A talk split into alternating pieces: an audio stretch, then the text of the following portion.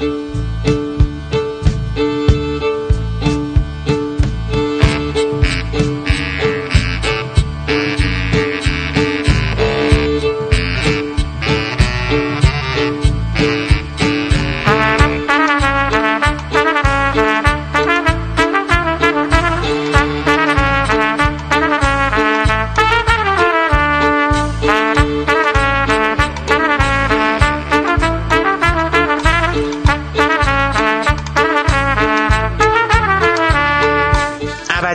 یک روز پادکست شماره 49 یک سفر شخصی و سینمایی از ایران تا آمریکا. در گفتگو با آناهیتا قزوینی زاده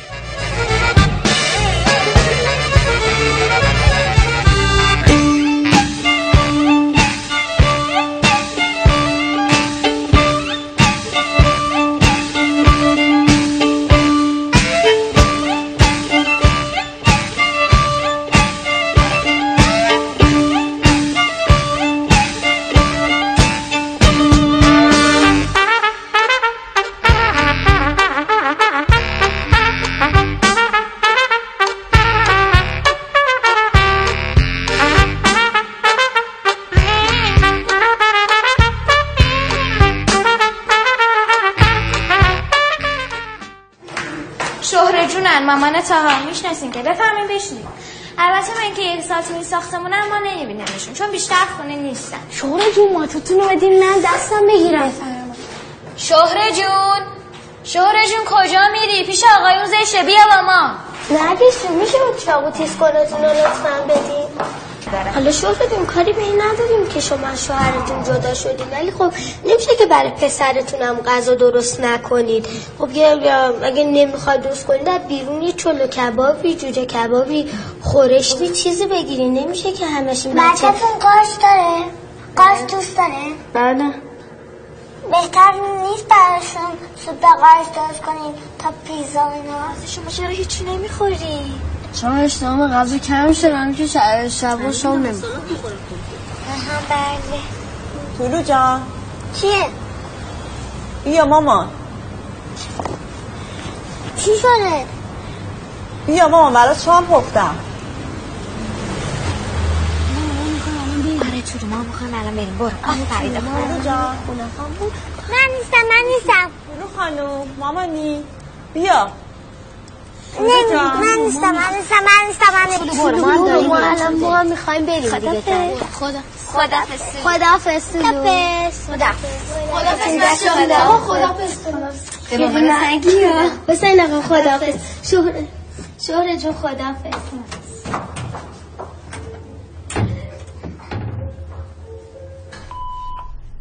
الو. الو. آقا جان. مامی خونه نیستی. بیا من شب احتمالا دیر میام. معلوم نیست کار دارم. تو منتظر من مامان بخواب. تاها تاها نیستی؟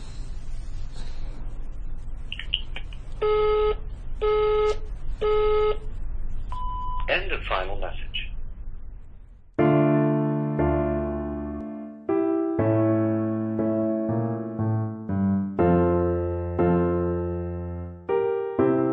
سلام من حامد صرافی زاده هستم و خوشحالم که شما شنونده مجموعه پادکست های ابدیت و یک روز هستید مهمان این برنامه ما خانم آناهیتا قزوینی زاده هستند. رتبه اول کنکور هنر در سال 1385 و یکی از فیلمسازان جوان و با استعداد سینمای ایران و البته جهان.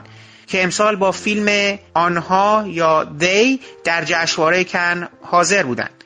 همچنین این روزها فیلم سوگ با فیلمنامه ای از ایشون در سینماهای گروه هنر و تجربه در حال نمایش هستش. من به همین بهانه فرصت رو مناسب دیدم که با ایشون و نگاهشون به مقوله فیلمسازی و برخی از آثار کوتاهشون مثل سوزن که برنده جایزه اول فیلم های کوتاه سینه فونداسیون جشنواره کن در سال 2013 شده و فیلم موفق بچه وقتی که بچه بود صحبت کنم و از تجربیاتشون درباره فیلمسازی در خارج از ایران و همچنین حضورشون در کن بپرسم. که شما دعوت می‌کنم در این پادکست شنونده صحبتهای ایشون درباره این موضوعات باشید.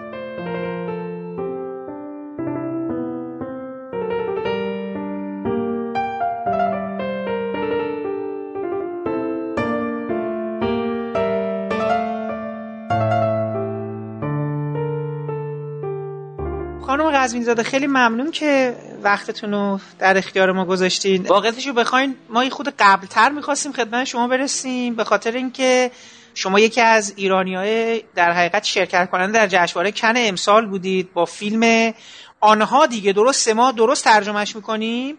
درسته. یکم ترجمه پذیریش به حالا چه زبان فارسی چه زبانهای دیگه دشواری های خاص خودش رو داره بخاطر اینکه دی به معنی آنها هست ولی در این حال به عنوان زمیر غیر جنسیتی درسته دقیقا.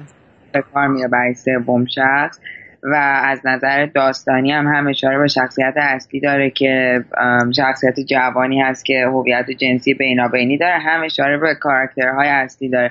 یعنی همون جنبه جمع بودنش مهمه هم مفرد بودنش ولی او slash آنها اون می‌تونه باشه ولی درسته بیشتر آنها ترجمه کردم من میگم او آنها.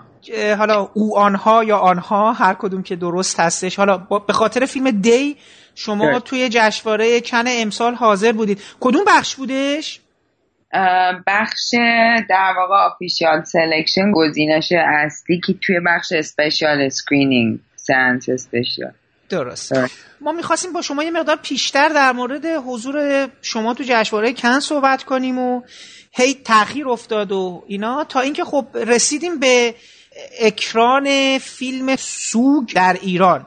من دیدم این بهترین فرصته که ما یه در حقیقت وارد یک گفتگویی با شما بشیم و در مورد مجموعه کارهایی که تو این چند ساله انجام دادین و دیدم که خب بهانه خوبیه شروع خوبی هستش. ما یه مقدار یه گریزی هم به باقی آثار شما بزنیم. حالا چون فیلم آخر شما که اکران عمومی هنوز نشده.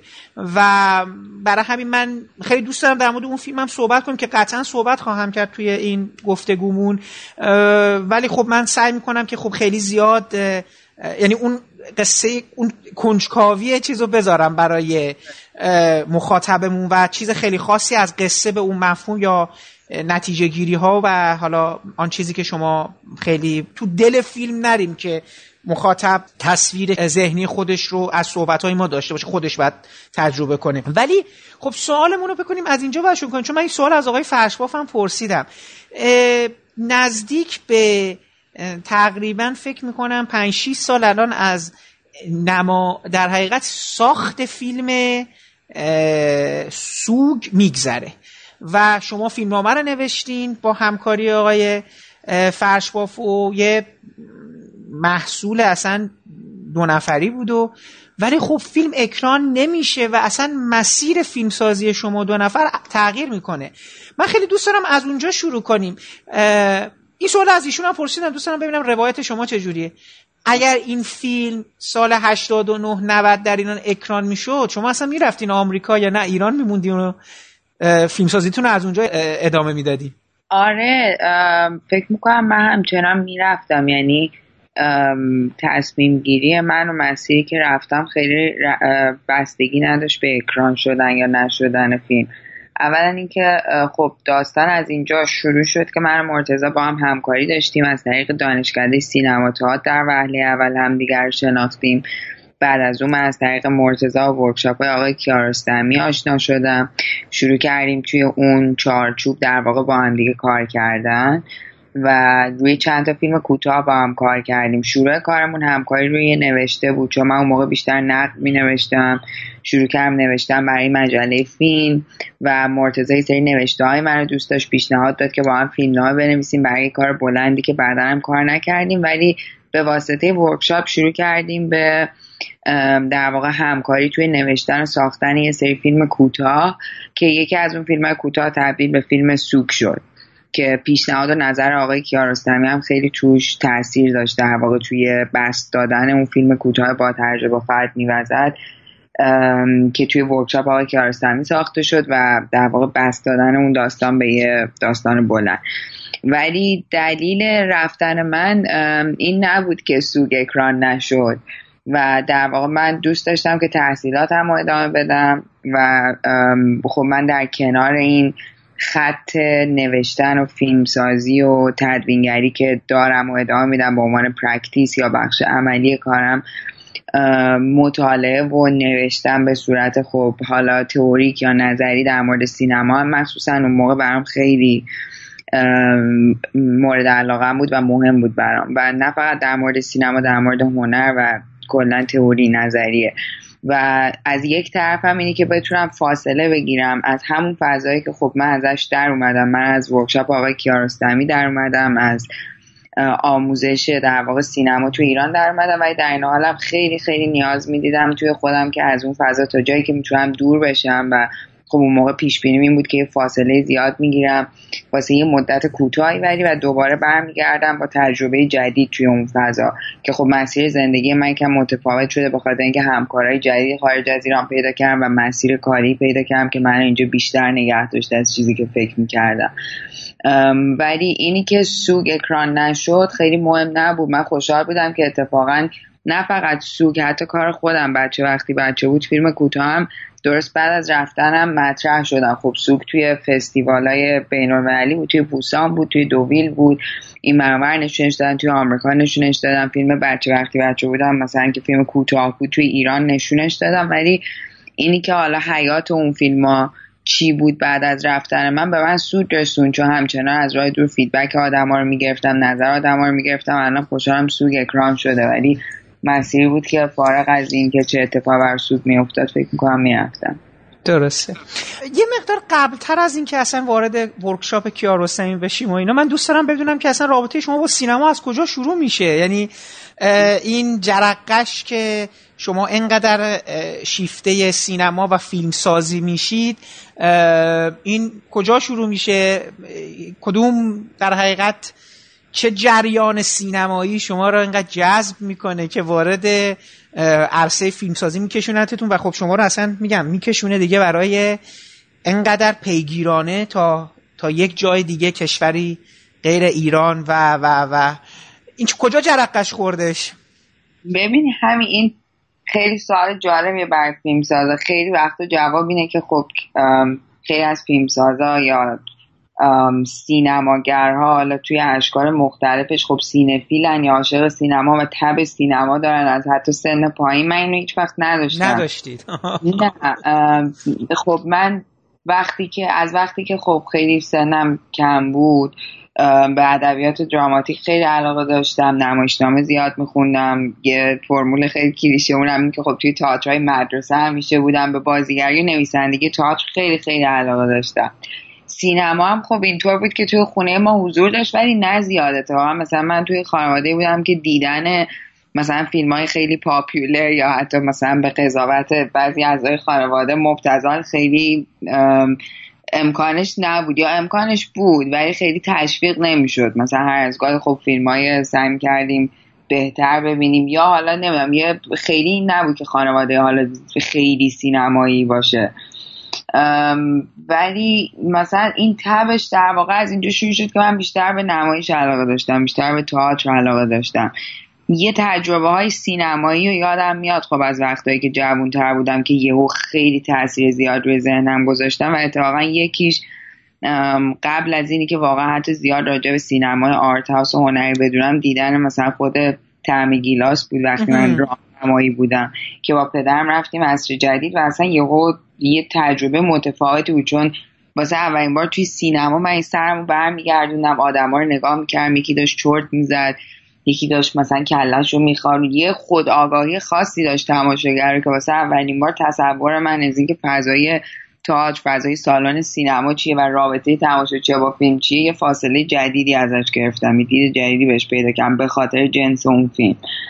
و خب بعد از اونم وقتی دبیرستان بودم خب به واسطه دوستایی که حالا دور بودم با یه سری فیلمسازای مخصوصا خب ایتالیایی یا فرانسوی خب آشنا می شدیم کسایی که حالا اسمشو خیلی بزرگی توی تاریخ سینما و همه به واسطه سن و اینا اون دوره خیلی دنبال می‌کنن. ولی بیشتر همین قضیه تاچ بود و من شروع کردم نزدیک اواخر دبیرستان بود. در واقع پیش دانشگاهی بود. نزدیک سوم دبیرستان پیش دانشگاهی بود. که سری کلاس های آزاد تاچ می‌رفتم دانشگاه تهران و خیلی دوست داشتم بنویسم. به مقوله بازیگری خیلی علاقه داشتم که حتی راجع به بازیگری بنویسم. و وقتی که سال آخر بودم در واقع پیش دانشگاهی بودم تصمیم گرفتم کنکور هنر بدم. به هر حال برم حالا یا تئاتر یا سینما بخونم. و اون موقع شروع کردم نوشتن در مورد مثلا فکر می‌کنم اون موقع راجع کتاب های رضا کیانیان رو خونده بودم که در مورد بازیگری می نوشت و راجع به بازی رضا کیانیان یه مقاله ای نوشتم که فرستادم اون موقع مجله فیلم. و باقی گل مکانی که سردبیر مجله فیلم هستن در تماس بودم که خب از من پرسی چند سالته؟ من گفتم 16 سالمه. اون موقع 16 سالم بود. اوایل پیش دانشگاهی بود. و بعد به من گفتن آره این مطلب و مثلا یکم گسترشش بده همینو می‌تونیم چاپ کنیم. اون مثلا خیلی برای من مهم بود که شروع کردم از اون موقع هر از گاهی مطلبایی واسه مجله فیلم نوشتم. مخصوصا راجع بازیگری توی فیلم ها. بعد از اون وقتی که وارد دانشگاه شدم حتی نظرم بیشتر این بود که من تئوری فیلم دوست دارم. یعنی خیلی خط اینی که بخوام بلافاصله وارد فیلم سازی بشم و به عشق کارگردانی بخوام وارد سینما بشم موقع هنوز کامل نبود. و مثلا سال اول دانشگاه هم شروع کردم یه مجله بود به اسم دست دانشکده سینما تاج. اونو سردبیرشو می‌کردم که یه شماره در اومد. و بعد هنوز برای مجله فیلم می نوشتم می خوندم بیشتر. خیلی به تئوری های مختلفی که مربوط به سینما بشه داره تا حدی که دسترسی بهش داشتم و تا حدی که شور و سوادم می‌رسید و میخوندم علاقه داشتم. ولی بعد جریان workshop پیش اومد و جریان آشنایی با مرتضی و دوستایی که توی کار عملی بودن. و اون یه خط جدایی شد. اینطوری نبود که حالا تئوری بخونم اونو تبدیل به فیلم سازی بکنم. خوب یه workshop این بود که این دوتا خیلی جدا از هم بودن. workshop مثل بی‌گدار به آب زدن بود. مثل این بود که یهو دوربین دستت بگیری و بخوای شیوه خیلی شخصی و مثلا تجربی فیلمسازی خودت رو پیدا کنی. و این دوتا جریان کم کم کنار هم پروبال گرفت و می‌دونین پروبال گرفت اشتباه دارم گسترش پیدا کرد ادامه پیدا کرد. و رسید به اینجا که هنوز اینا ادامه داره. یعنی هنوز من جریانی دارم که مثلا سعی می‌کنم بخونم یا سعی می‌کنم مثلا بیشتر از اینی که کلا راجع به سینما باشه. مثلا راجع به یه تم خاصی های فیلمساز خاص توی سینما به عنوان تحقیق بهش نزدیک بشم و مثلا من خیلی دوست دارم که یه فیلم رو یهو چهل بار ببینم. چه فیلمی رو چهل بار دیدی؟ خب خیلی فیلم ها شده خب حالا یکی رو بگین که از اونا که چهل بار دیدی. مثلا یکی از فیلم که خب یه دوره چهل بار دیدم آپارتمان بیلی وایلدر بود. آپارتمان بیلی وایلدر رو چهل بار دیدیم. چه آره چهل بار حداقل. سی و پنج بار. آره. ولی مثلا مثلا میگم خب برسون برای من خیلی مهمه. موشه تو حداقل خب چهل بار دیدم. آپارتمان که قدیمی تر بود. آره چهل هم یه عددی شد در اومدیم مثلا موشه تو شاید مثلا پنجاه یه بار. پنجاه یک بار دیدید یعنی پنجاه یه بار فیلمو گذاشتین تا آخر از اول تا آخر دیدین درسته؟ پایستر هم نه. منظورم اینه که مثلا این پیش میاد که خیلی این عادت اوسیدی هم هست مثل وسواس یا گیر کنه ذهن آدم ولی مثلا یه گیر بکنم روی یه فیلم یا یه فیلم ساز مثلا این اواخر همین فیلم چیز بود البرت سرا بود مرگ لوی چارد اون هنوز الان سه بار دیدم بخاطر ولی خب منتظرم که بتونم سفارش بدم. اون چهل هفت بار بعدی رو ببینم. شما بگو مثلا آلبرت سرار بشه چهل بار دید؟ به نظرم آره معلوم میشه. چرا نه؟ مخصوصا اون فیلم آره البته خب یکی اگه بخوای روزی مثلا ده بار تو چهار روزی نه انجام نه این کارو نمی‌کنه. ده روز آخه نه فز... نمی‌دونم. به خاطر اینکه خیلی یک ریتم بسیار کند کشنده. این به مفهوم توضیح و چیز فضای فیلم نه به معنای چیز منفیت طرف من. چون من اون فیلم رو دیدم و دوست دارم اتفاقا. ولی ببین بعضی وقتا احساس می‌کنی که تجربه یک اثر اون حس بار اولش خب اصلا همین این ویردنسش این قریب بودنش این ناآشنا بودنش این فاصله داشتنش با فیلم های دیگه است که یک جهان براش می‌سازه. درسته ولی بعد از ده بار نمی‌دونم. خب. آره درست. ژان پییر لو رو می‌تونی ببینی رو تخت همینجور نشسته.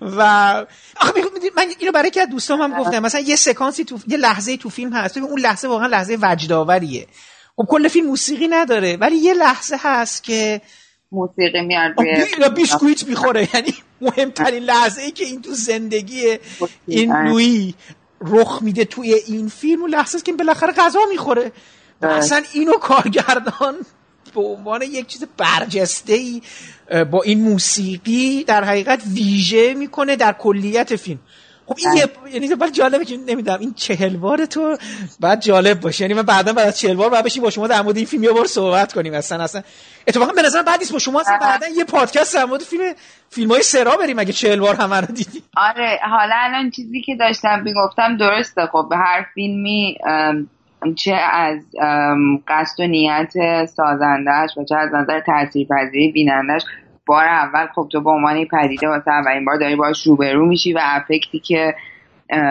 شدیدترین حالت ممکنش رو روی, تو می‌ذاره و اون رویارویی با اثر هنری اون موقع اتفاق میفته. چیزی که اندم راجبش حرف می‌زنم خب حتی فیلم موشت یا مثلا برسون بیشتر راجع پرسه آموزشی من یا اینی که چطور فیلم سازی برای من یه کار منه درسته؟ درست. و این در واقع یاد گرفتم من هر بار که البرترا رو ببینم یا حالا پازولینی بشینم ببینم یا برسون ببینم بابت اون تاثیرپذیری بار اولی که اثر هنری روی حال بیننده ها می‌خواد بذاره صرفا نیست. کما اینکه تاثیرهای عاطفی متفاوتی می‌بینی وقتی که یا احساسی متفاوتی می‌بینی وقتی که چندین بار یه فیلم رو می‌بینی چون فیلم بیشتر از اون مقوله تجربه اولیه سینمایی در میاد و تبدیل به رفیقت میشه. مثلا آپارتمان الان دوست قدیمی من. من تک تک جای اون خونه و پلانا و حرکت دوربین و جایی که سوتی یکم دوربین میلرزه همه رو می‌شناسم. یعنی مثل دوست منه. و اون آشناییه واسه من خیلی یه چیزیه که روش اتکا می‌کنم.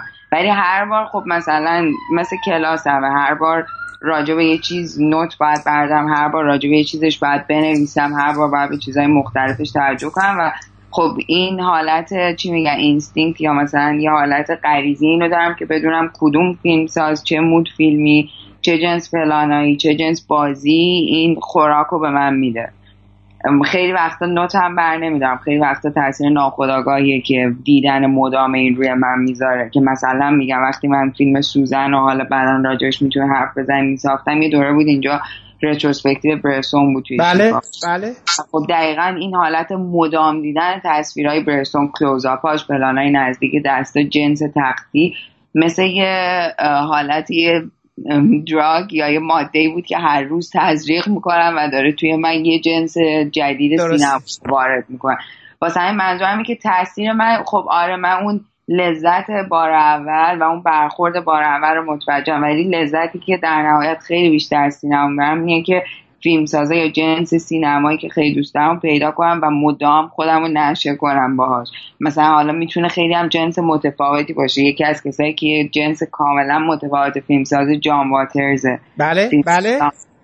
مثلا اصلا این قضیه که حالا یه بخشی توی همین فیلم بلند هم این قضیه سابرب یا اطراف و بیرون شهرهای آمریکایی اومد تاثیر همین خیلی تدریجی مدام فیلم های جان واترز راجع به مثلا جاهای غیر اربن غیر شهری آمریکایی بود زندگی سابربی اینکه یه چیز خیلی ترسناک و گروتسکی راجع زندگی توی suburb ای آمریکا وجود داره. یا مثلا میگم حتی و لزوما هم مثلا میگم من بیشتر دوستام که سینمای فرانسه دوست دارن از شابرول خیلی خوششون نمیاد. چرا؟ چی میگم به شما؟ چرا خوششون نمیاد؟ هر حال چون کلود شابرول توی همون موج توی همون generation موج نوئه به نسبت خب خیلی فیلمسازهای فرانسوی دیگه اون موقع خب اونقدر رادیکال نیست. فیلم های مثلا تریلر یکم conventional تر و ژانری تر می‌سازه و کلا دوستای فیلمساز و آرتیست ها مثلا خیلی آرتیست محبوبشون از اون دوره شابرول نیست. مثلا جالب بود توی این چون ما sales company که باش برای این فیلم بلندم کار می‌کنیم Luxbox ه. بله. و Luxbox کمپانی که با برونو دومونت کار می‌کنه. در واقع ما یه جورایی دلیل اینی که با Luxbox کار می‌کنیم اینه که برونو دومونت دوست داشت فیلم ما رو و خب خیلی خیلی خوب. آره و اون در واقع جورایی نظر مثبت داشت راجع کلیت فیلم و بعد کسایی که توی Luxbox هم کار می‌کردن خب میشناختنش و اون و جالب با برونو دومونت هی داشتیم راجع سینما حرف می‌زنیم. یه تیکه همین راجع فیلم سازای فرانسه به شابرول کشید. اینطوری ابروهاش یکم تو هم کشید تو صورت ما.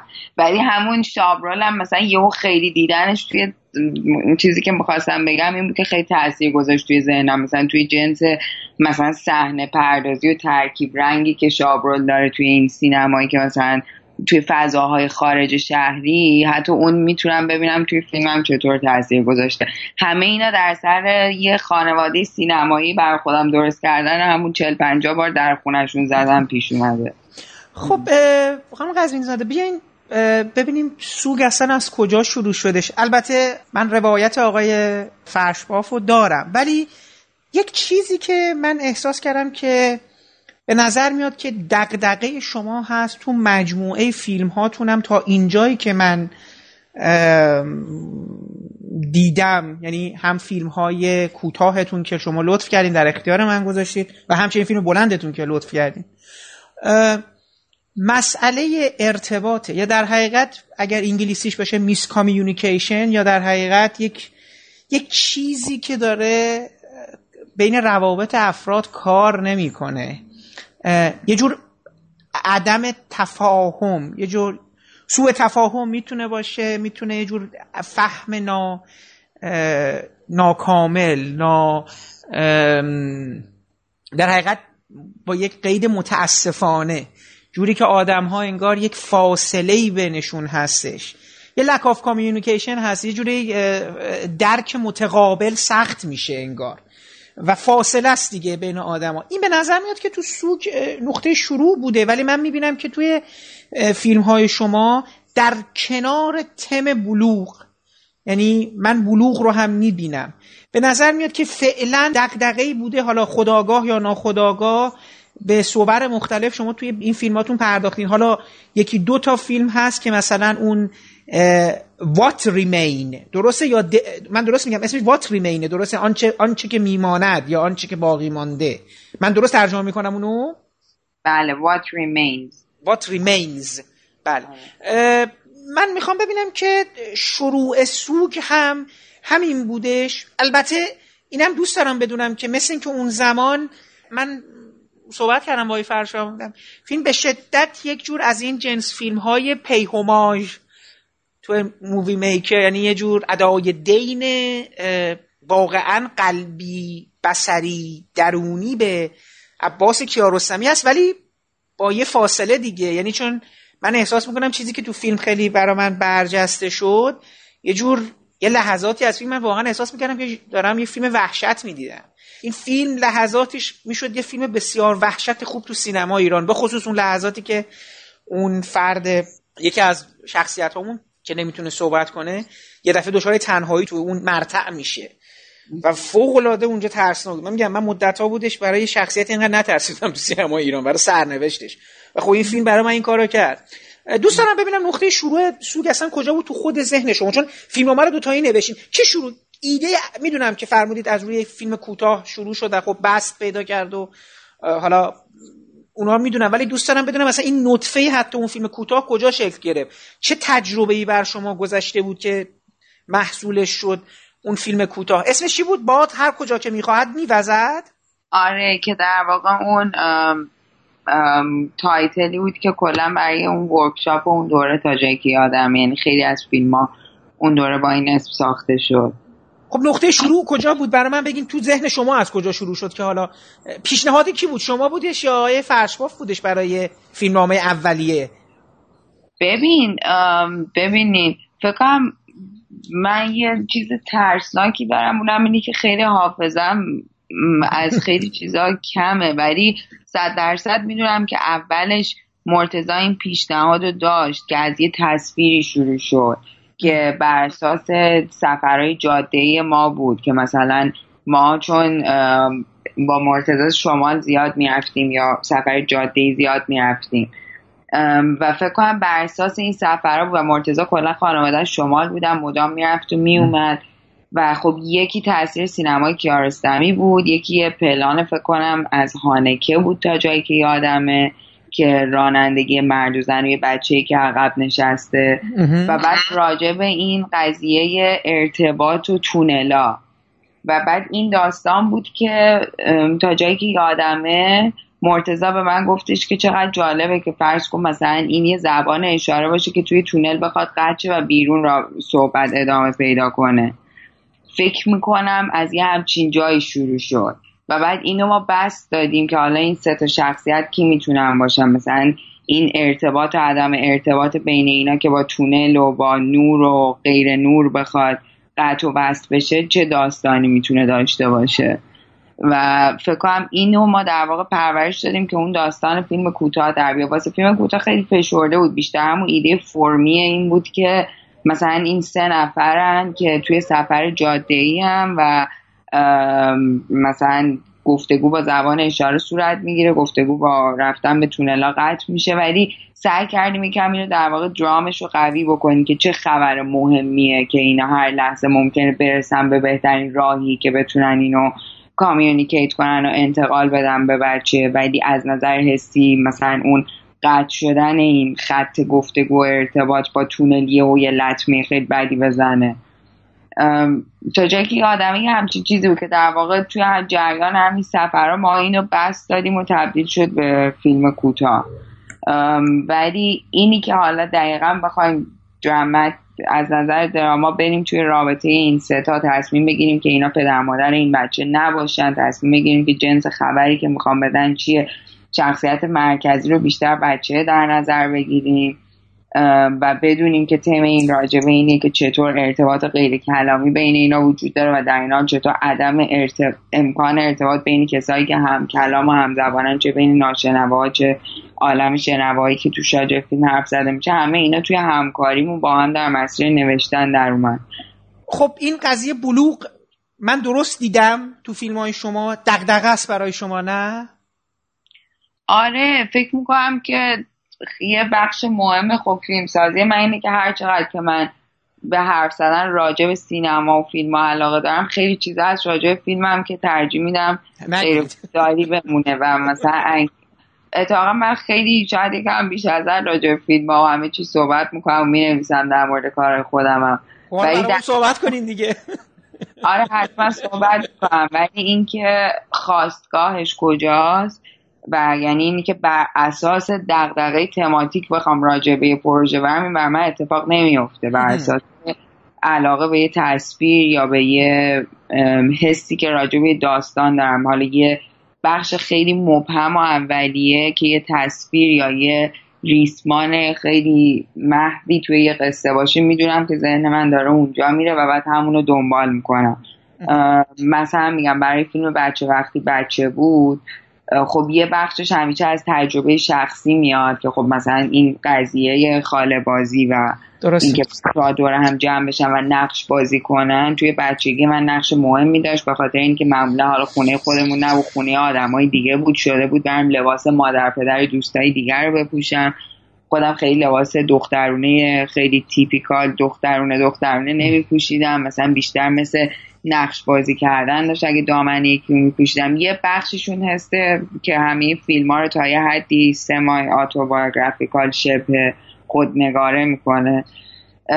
و یه بخشیش از اینجا اومد که اینی که حالا این چیز شخصی خودم و یه مثلا توی نوشتن یه نوشتن واقعا خیلی خلق و خیلی آنی به ذهنم اومد. نوشتم که حالا چه می‌شود اگر که یک پسر بچه ای با مادر مجردی زندگی می‌کنه و توی این بازی بره و نقش مادرش رو پیدا کنه.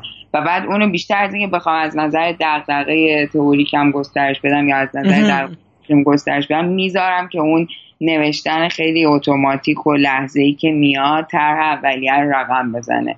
و بعدش اون موقع تکنیکی که حالا کمک می‌کنه اینو بست بدم داستان کنم تجربه فیلم نویسی خود تجربه نوشتن سوگ کلاس های نوشتن حالا تکنیکی که به طور شخصی در میاد در طول زمان که تو بدونی چطور شخصیت بیافرینی چطور دیالوگ بیافرینی اون اونو گسترشش میدن.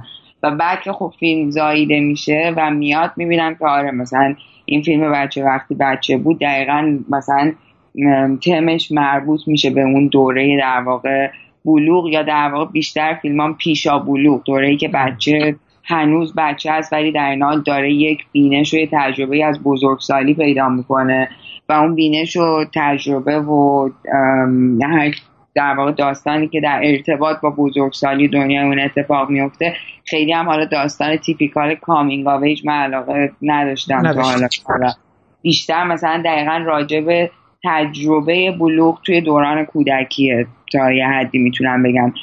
دیدی از بزرگسالی توی دوران بچگی و شاید همین بود که ادامه پیدا کرد به دی رسید که دی دقیقا واسه من چه از نظر تجربه فیزیکی و واقعی حالا بچه‌ای که یه بلوغش رو به تعویق میندازه و چه از نظر متافوریکلی از نظر استعاری راجع به یه بچه ای هست که می‌تونه بچگیشو کمی کش بده تا بتونه دید بیشتری راجع بزرگسالی پیدا بکنه. پس این اینو بعد من پیدا کردم که آره توی فیلم های من وجود داره. خیلی دلایل می‌تونه داشته باشه یا خیلی background می‌تونه داشته باشه که چرا اینطوریه.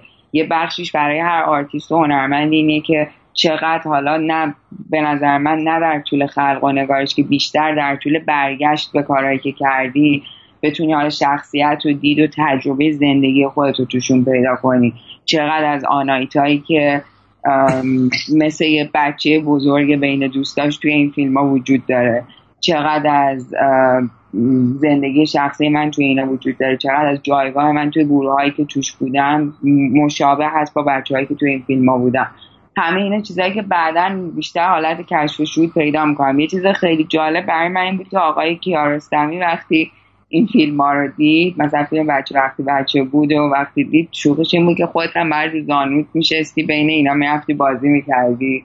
که خب اون شوخش بیشتر جایی بود که من اون موقع سنم خیلی کم بود که این فیلم رو ساختم بچه وقتی بچه بود. ولی فیلم های دیگر که می‌دید می‌گفت مثلا یه انگار بچه خیلی شبیه خودته. ولی بعد که به صورتش نگاه می‌کنم می‌بینم که نه شبیه تو نیست. ولی وقتی دارم فیلم رو می‌بینم انگار دارم صورت تو رو می‌بینم. و اینو خیلی از آدمای دیگه هم بهم گفتن. در فکر می‌کنم source داستان من خیلی زیاد مثل خیلی خیلی آرتیست های دیگه زندگی و تجربه شخصی خودمه. ولی تکنیک ولی تجربه آفریدن من این نیست که بشینم فکر کنم دغدغه من چی زندگی من چی اونو بیارم. خودم با داستان و با ساختار سینمایی به عنوان مثل ابزار نقاش یا هر آرتیست دیگه درگیر می‌کنم و بعد خودم رو توش پیدا می‌کنم. این تجربه شخصی که فرمودید که به نظر من حتی بخش قری عمده ای از از دی هم کام اصلا اینو من شک ندارم. چیز تصویری که از یک در حقیقت غیر انگلیسی زبان در یک کشور انگلیسی زبان شما ارائه دادید کاملا یک تجربه عمومیه. آن چیزی که سر میز شام توی فیلم دی رخ میده اون ارتباطی که بین اون پسر ایرانی و اون دختر آمریکایی داره رخ میده توی فیلم شما. و اصلا مهمتر از همه اینا تو اون قصه البته. این مسئله مشکل دندان پزشکی که اون شخصیت پیدا می‌کنه برای خاطر اینکه من کاملا اینو می‌دونم که توی کشور آمریکا اصلا رفتن به پزشک و دندان پزشک و اینا خیلی گرون تموم میشه و اصلا افراد درماناشون رو به تعویق میندازن. اگه بیمه نداشته باشن حتی اگه بیمه هم داشته باشن خب قصه داره و بعد اصلا اینکه یه آدمی از انگلیس یا آمریکا بخواد بلند شه برای دندون پزشکی بلند شه بره ایران کارشون انجام بده اینا کاملا کاملا معلوم ریشه در یک یا چیز شخصی داره تجربه شخصی داره یا مشاهده گری که صد درصد یعنی من هزار درصد میگم که چیز این شک نداره عالی بود. یعنی این خیلی to the point و خودش بودش.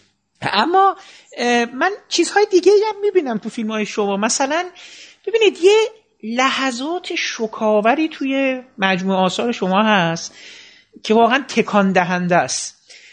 تکان دهندگی هاشون هم با همدیگه از یک یه جنس نیستن. تو سوگ این بود میگم اون تکان دهندگی از جنس اون شکه شدن اون حیرت زدگی تماشاگر موقعیتی که این سه نفر دارن تجربه می‌کنن. من توی بچه وقتی بچه بود که خیلی دوستش داشتم اون آشکار شدن آن در دل این بازی کودکانه یه جور آشکار شدن واقعیتی پنهان و بسیار تلخ هم بود. می‌دونید؟ یعنی در دل اون بازی وقتی که ما یواش یواش متوجه میشیم که مادر کیه چه کار می‌کنه؟ این فقط رابطه بین مادر و فرزند نبود. و انگار ارتباطهایی که تو اون ساختمون وجود داره. خیلی تکان دهنده بود. بچه وقتی بچه بود من از اون لحظه اولش که اینا شروع می‌کنن با یعنی این پسری که در قالب مادرش فرو میره بعد در کنار این کسای دیگه. ما یواش یواش می‌فهمیم تنهاییاش و اصاب خوردیش و اینکه از خیارشور بدش میاد و و این بست دادنش تو کل چیز واقعا جذاب بود. توی سوزن هم که من پنج دقیقه آخر فیلم واقعا دوست داشتم. یعنی این ایده ای که این حالا این پروسه حالا دوباره بلوغ با یک همچین راحت اتفاق نمیافته دیگه. اون در حقیقت سوراخ کردن گوش گیر می‌کنه دیگه. یعنی اصلا اون انقدر طول می‌کشه اونجا واقعا ایده خلاقانه ای بودش. واقعا یعنی انتظار نداشتم که ته اون فیلم رو اینجوری شما تبون کنی. به نظر آره این ریشه های سینماییش که به جای خود داره ولی به نظرم میاد شما بهتون هم نمیاد که تماشاگرتون یه خود میخکوب کنین. چون تو سوک که هست توی دو سه تا هست تو حتی فکر می‌کنم بار بارون در درخت ها بود دیگه درسته؟ چیه؟ من درست ترجمهش چیه؟ بار دیگه بفرمایید شما اسم فیلم چیه؟ بارون درخت نشین بارون درخت نشین بله. این بر اساس یکی از نمایش های شکسپیره درسته؟ نه یه کتابی داره ایتالو کالوینو که آها. یه صحنه توی فیلم بر اساس مثلا یه چند صفحه از اون کتاب صحنه تئاتری. آها اونی که داشتم چیز می‌کردم. مال پس مال کالوینو هستش. بله. آه، آره. اونجا به نظرم یه شما یه حالا با دوگانگی حالا این دوقلو دوقلو هستن دیگه. من اگر درست فهمیده باشم دو تا خواهر دوقلو هستن یا حالا بله. نمی‌دونم. یه, م- یه مقداری حتی اون فیلم برای من یه مقدار حالا مبهم شد. حالا تو ادامه باتون صحبت می‌کنم در مورد باران درخت نشین. ولی به نظر میاد که همچین این قلقلکه بعدتون نمیاد که تماشاگر یه مقدار جا بخوره دیگه. همچین خیلی هم فیلم های شما آلبرت سرایی نیستش. قرار نیستش ما همینجوری یه چیزی رو آروم ببینیم و چیز بکنیم. یه ضربه هایی به تماشاگر می‌زنید. این دیگه خداگاهه دیگه نه؟ نه من اتفاقا که بخوام برنامه بچینم برای زدن اون ضربه اولا که اون ضربه رو من هیچ وقت به یعنی توی تجربه‌ای که تا حال داشتم اونقدر نه اینطور نبوده که با دادن یه اطلاعی به, به صورت تمهید فیلم نامه نویسی اتفاق بیفته که خب توی چیزایی که شما گفتین هم خیلی نبود. یعنی منظورم این نیست که شما اینو گفتین و توی یعنی جریانی که فکر می‌کنم به این فکر نمی‌کنم که با دادن یه اطلاع با رو کردن یه خط داستانی با رو کردن یه جنبه شخصیت به صورت یه تمهید ام، بخوام این قلقلک رو بدم. فکر می‌کنم اون جاهایی هست که در واقع اتفاقا شاید به طور کمتر خداگاه اون خودم اون شد- شدتی که راجع به داستان و شخصیت اسم می‌کنم بیاد بیرون. یکی از چیزهایی که وجود داره که من الان بیشتر بیشتر توی خودم می‌بینم اینیه که من در کنار همین فیلمسازایی که گفتم علاقه خیلی زیادی هم به آگاتا کریستی و پوارو دارم. خب کلا مثلا این قضیه که شابرول هم که گفتم اینو متوجه شدم که خب من به میستری خیلی علاقه دارم. و لزوما هیچ وقت تا حال نشده خودم رو این ببینم که حالا یه بخش هم شاید لیتل کنکن و دومانت اتفاقا که این اخیرا بودش. و فیلم های دومانت اتفاقا در کل. ولی تا حال نشده فیلم ژانری میستری بخوام بنویسم. ولی بعدا که برمیگردم می‌بینم این حس رو دارم. مدام که انگار یه رازی هست. دقیقا. می‌خواستم بگم یک رازی. اساسا همیشه یک رازی توی این مجموع فیلم هایی که من از شما دیدم یه هست. چیزی از پنهانه. یه چیزی هست که آشکار میشه. حالا مثلا تو همون سوزن هم اینجوری بود.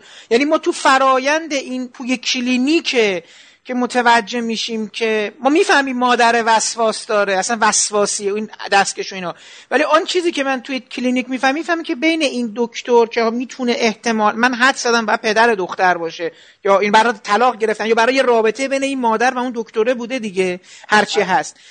ما اونجا می‌فهمیم تو اون دیالوگ ها که اینا اصلا نه آقا قصه چیز یعنی این این بچه و این سوزن اینا محصول خیلی تلختریه. یعنی یه چیزی از تو این خونه ها کار نمی‌کنه کلا تو فیلم های شما. ولی بله دقیقا می‌خواستم همینو بگم. یه رازی همیشه هست برای شما تو فیلم ها فکر می‌کنم فرایندی که وجود داره حالا باز این خطر وقتی آرتیستی وجود داره که خیلی نیاریش بیرون برخوره. ولی در این حال آگاه باشی داری چی کار می‌کنی.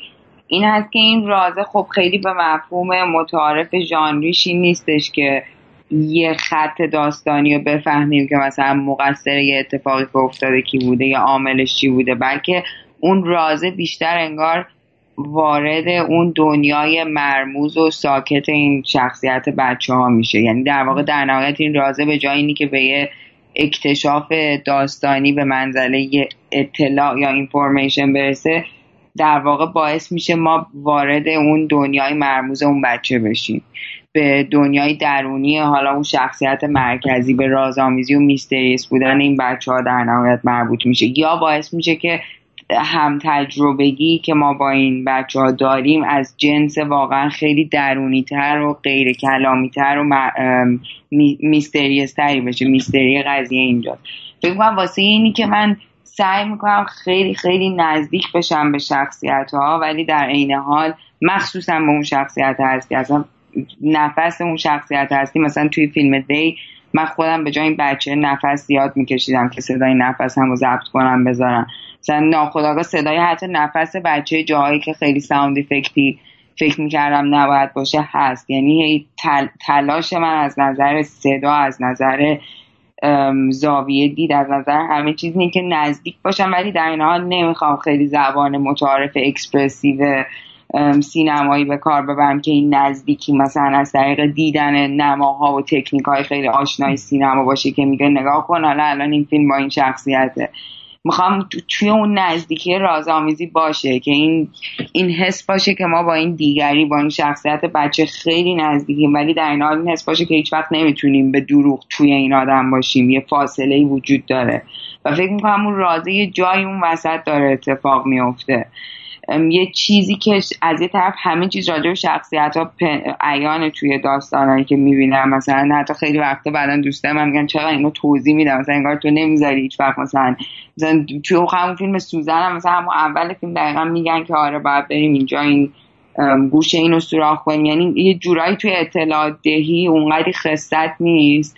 ولی در این حال توی اینی که بخواد توی کلام و توی نماهای سینمایی توی زبانی که به کار می‌برم اطلاع دهی عاطفی خیلی ساده بخواد اتفاق بیفته. نه خیلی اتفاق خصت توی اون وجود داره و شخصیت های جنبه رازآمیزی پیدا می‌کنم برای فکر من خیلی زیاد برمیگرد به اینکه حالا چطوری من خودم برداشتم از دیگری توی زندگی واقعی رابطه برقرار کردن با آدما عدم امکان رابطه برقرار کردن با دیگری در این درکش دارم وارد دنیای کاراکترهای فیلمم می‌کنم. چون فکر می‌کنم من می‌تونم خودم بی نهایت نزدیک به دیگری بدونم ولی در این حال اون درک اینکه دیگری همیشه برای من دیگری خواهد بود بر همیشه برای من راز و افهام خواهد بود. آدمی که بغل من نشسته با وجود اشتراک آدم بودنمون فکر کنم اون درک منه که باعث میشه شخصیت هم به وجود بیارم و این رازه برمیگرده به نوع دیدن دید من از اینکه دیگری کیه این شخصیت کیه.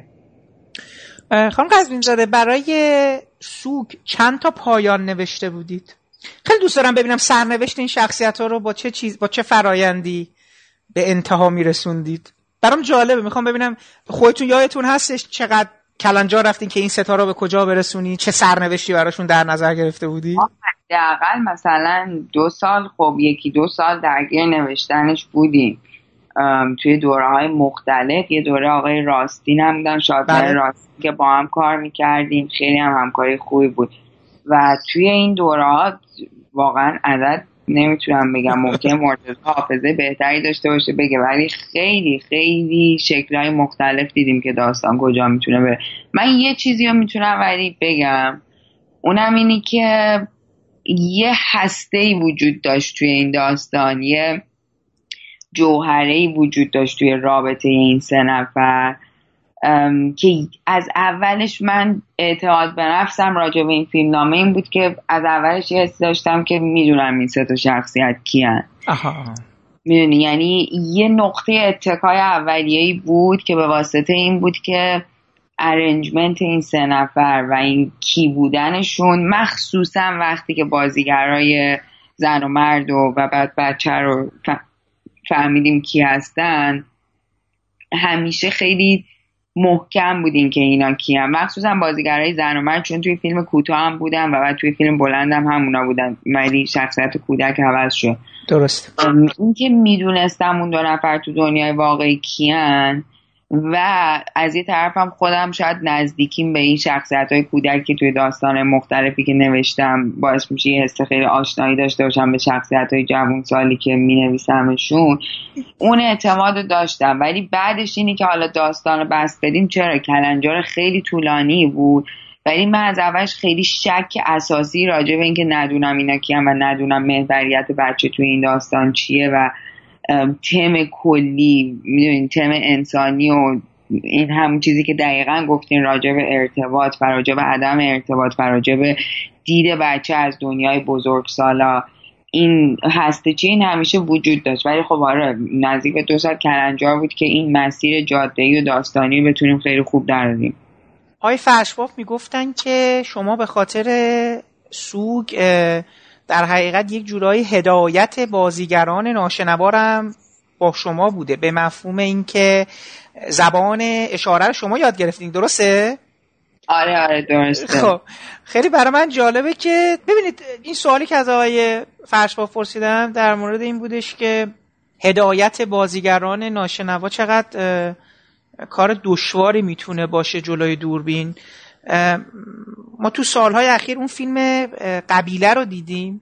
آره، آره. من به آقای فرشباف گفتم که من فیلم قبیله رو که می‌بینم قبیله به نظرم یه تمهیدی درش به کار رفته. اونم این هستش که داستان رو خیلی ساده می‌کنن و تک پلان یعنی هر سکانس میشه یک پلان. و همین جوری که الان این فیلم ساخته شده چهار سال طول کشیده. بخاطر که شما کات گفتن به حالا چی میگن؟ یعنی یک دکوپاژ و میزانسن بسیار پیچیده ای دادن برای کار با بازیگر ناشنوا شما چندین بار باید کات بدی اون ادامه بده جای دوربین رو عوض کنی. هر کاری یعنی این بازی هایی که می‌خوای انجام بدی با هر فرایندی بسیار کار سختی خواهد بود. ولی شما داستان سوگتون داستان بسیار پیچیده ایه به لحاظ درونی و روابط این آدما و خود کارگردانی که خب بحث کارگردانی جناست. ولی برای من جالب اصلا کار کردن شما با, یعنی دوست دارم یه مقدار از این تجربتون هم بگین. حالا اینجا که داریم در سوگ صحبت می‌کنیم این چگونگی هدایت بازیگران و زبان اشاره چگونه بودش برای شما؟ خب من الان یه, یه چیزی رو اولش میگم. اونم اینی که و به نظر جمله بعدی می‌رسه ولی بعد توضیح میدم که اتفاقا نظرم جمله خوبیه. اون همین که چگونگی کار کردن من با بازیگرم با بیرحمی بود.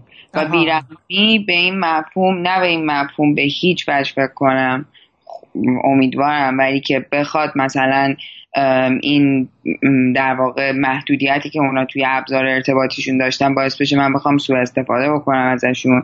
ولی به این مفهوم که من اونا رو اونطوری درگیر می‌کردم و ازشون می‌خواستم که دیالوگا رو حفظ بکنن و درگیر درام بشن درگیر قصه بشن بازی بکنن که از یه بازیگر شنوا بخوام و اونا رو در واقع بهشون به نظرم کاری بود که با بچه ها هم می‌کنم. بهشون این باور میدم که بازیگرای حرفه ای که قراره به من کمک کنن که با هم دیگه یه متن رو در واقع باز خلق بکنیم بازنویسی هم حالا تا حدی بکنیم و باید جمله به جملهش رو با هم دیگه بدونیم با هم دیگه تمرین بکنیم و فکر می‌کنم در نهایت روش انسانی تر هم توی دید من هست. به جای اینی که اونا رو بذاریم اونجا و بخوایم از خود ارتباطشون در واقع یه جوری که حالا جلوی دوربین بخوان ارائهش بدن ما هم استفاده بکنیم ریهرسال تمرین های خیلی زیادی داشتیم. یعنی من و این هر ستایی با هم دیگه نشسته بودیم دست پامون رو میکوبیدیم هوا و زمین قبل هر پلان ساعت ها تمرین می‌کردیم. مثلا واقعا یکی از پرکارترین اعضای گروه بودم و با علاقه بود. یعنی اجباری هم نه واقعا دوست داشتم به عنوان به نظر من خیلی حرفه‌ای و به عنوان کسایی که بازیگرای این فیلم هستن. حالا بازیگر حرفه‌ای به این مفهوم نیستن که آموزش دیده باشن. بیشتر در واقع جنس ارتباطی و نوع حرف زدن خودشونو میارن توی فیلم. بله. و حتی یه جور نمایشی بودنی توی فیلم میاد توی بازیشون که از این طرف خیلی ناتورالیستی خیلی واقعی هستش از این طرف هم دقیقا مثل بازیگرای آماتوره ولی در این حال خیلی حرفه‌ای همه انرژیشون رو می‌ذارن توی این اولین بازیشون می‌دونی؟ درست. منظورم که ما خیلی تمرین می‌کردیم. متن من نوشتم دیالوگایی که توی متن هست که خب خیلی فیلم سنگینی هم از از این نظر که تو بخوای بخونی ببینی. خیلی دیالوگ داره بله بله. خیلی دیالوگ داره. ولی این دیالوگا رو دقیقا با هم دیگه کار می‌کردیم. من نیاز داشتم زبون اینا رو بدونم به خاطر اینی که یاد بگیرم باشون تمرین بکنم یاد بگیرم که نشانه ها مثلا میگم زبان اشاره بین المللی با زبان اشاره فارسی یا ایرانی با زبان اشاره که هر خانواده ناشنوا یا هر گروه انسان های ناشنوا واسه خودشون نشونه های خاص اون گروه می‌ذارن متفاوته. و من باید با این زمان میگذرنم که ببینم ساینای خودشون چیه. ساینایی که حالا پسرشون زبان بین المللی رو بیشتر می‌دونست ساینای بین المللی که به کار می‌برن چیه؟ و در واقع به یه زبونی برسم که بتونه به درام ما هم مربوط بشه. مثلا میگم اگه یه جا بخوایم زن حرکت دستاشو مرد درست نبینه یا بخواد یکم خودداری بکنه کدوم حرکت رو می‌تونه واسه این کلمات به کار ببره؟ همه این جزئیات رو باید می‌دونستم باید همین واردشون شدم. سعی کردم که اولا بهشون خیلی نزدیکی مثل عضو خانواده برای اون مدت پیدا کنم که همیشه استراتژی من تو همه فیلم هست سعی می‌کنم خیلی نزدیک بشم. توی اون دوره نه به مفهوم حالا دوستی خیلی ساختگی که حالا با هم رفیقیم نه به عنوان کسی که مثلا میگه اوکی من بعد چهار ماه با تو بگذرونم که با هم از نقطه A به B برسیم. و بتونم باشون ارتباط برقرار کنم. و بیرحمیش این بود که من بهشون گفتم آره شما بازیگرای خیلی خوبی هستین تواناییشو داریم و ما باید این صحنه رو با هم در بیاریم. و میشستیم مثلا بحث می‌کردیم که این تیکه مثلا با این زبانی که داره به کار می‌بره خیلی ممکنه طولانی بشه بیایم مثلا این جمله رو کمش کنیم. اردوان بیا پسرشون اینو چطوری انجام بدیم؟ واقعا ما به طور فشرده قبل از ساختن فیلم و در طول ساخت فیلم مدام داشتیم دیالوگا رو با حضور و دخالت خیلی به مفهوم مثبت کلمه اونا انجام می‌دادیم با هم. حالا این فکرم یه بخش جوابتون درست. من حالا از تو دل اینم می‌خواستم دوره یه سوال دیگه از شما برسم کلا می‌خوام ببینم چقدر از سوگ یاد گرفتید؟ اینو دوست دارم بدونم. می‌خوام ببینم سوگ چه تأثیری اصلا گذاشتش روی مجموعه مسیری که تو فیلم سازی شروع کردید در پیش گرفتن؟ چون شما بعد از سوگ شروع می‌کنید چند تا فیلم کوتاه دیگه ساختن. من درست میگم دیگه تمام فیلم های کوتاه شما سوگ اولین تجربه سینمایی شما به عنوان فیلمنامه نویسی هستش دیگه درسته؟ قبل از خب من دو تا فیلم کوتاه با مرتزا کار کردیم. بعد بچه وقتی بچه بودم من فکرم درست قبل از سوگ فیلم برداری فیلم. بعدش نشون دادم. یعنی تدبیر و نمایشش بعد از سوگ اتفاق افتاد. درسته. خب دوست دارم بدونم که سوگ پس تو مسیر فیلمسازی شما چه چیزهایی رو به شما آموخت؟ چیزی هستش که ویژه بشه توی اون پروسه ساخت چون شما فقط تنها به نظر میاد که فقط فیلمنامه نویس نبوده دیگه. یک تجربه کاملا همراه و همگام با کارگردان بوده و یه بدبستان کاملی تو کل فرایند فیلمسازی صورت گرفته. دوست دارم ببینم سوک چقدر تاثیر گذاشت رو مسیر بعدی کاری شما. آره خیلی تاثیر گذاشتش و خیلی من خوششانس بودم که درگیر چنین پروژه ویژه شدم.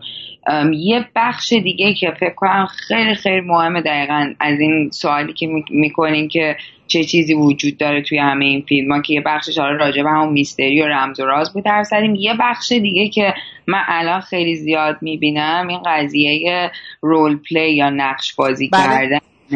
که بعدا من فهمیدم اتفاقا توی سوق من مدام دوست داشتم داستان رو به این سمت ببرم که چون این سه نفر خانواده نیستم ولی به شکل از اول تا آخر فیلم تبدیل به یک نحوی به یک واحد خانواده میشن.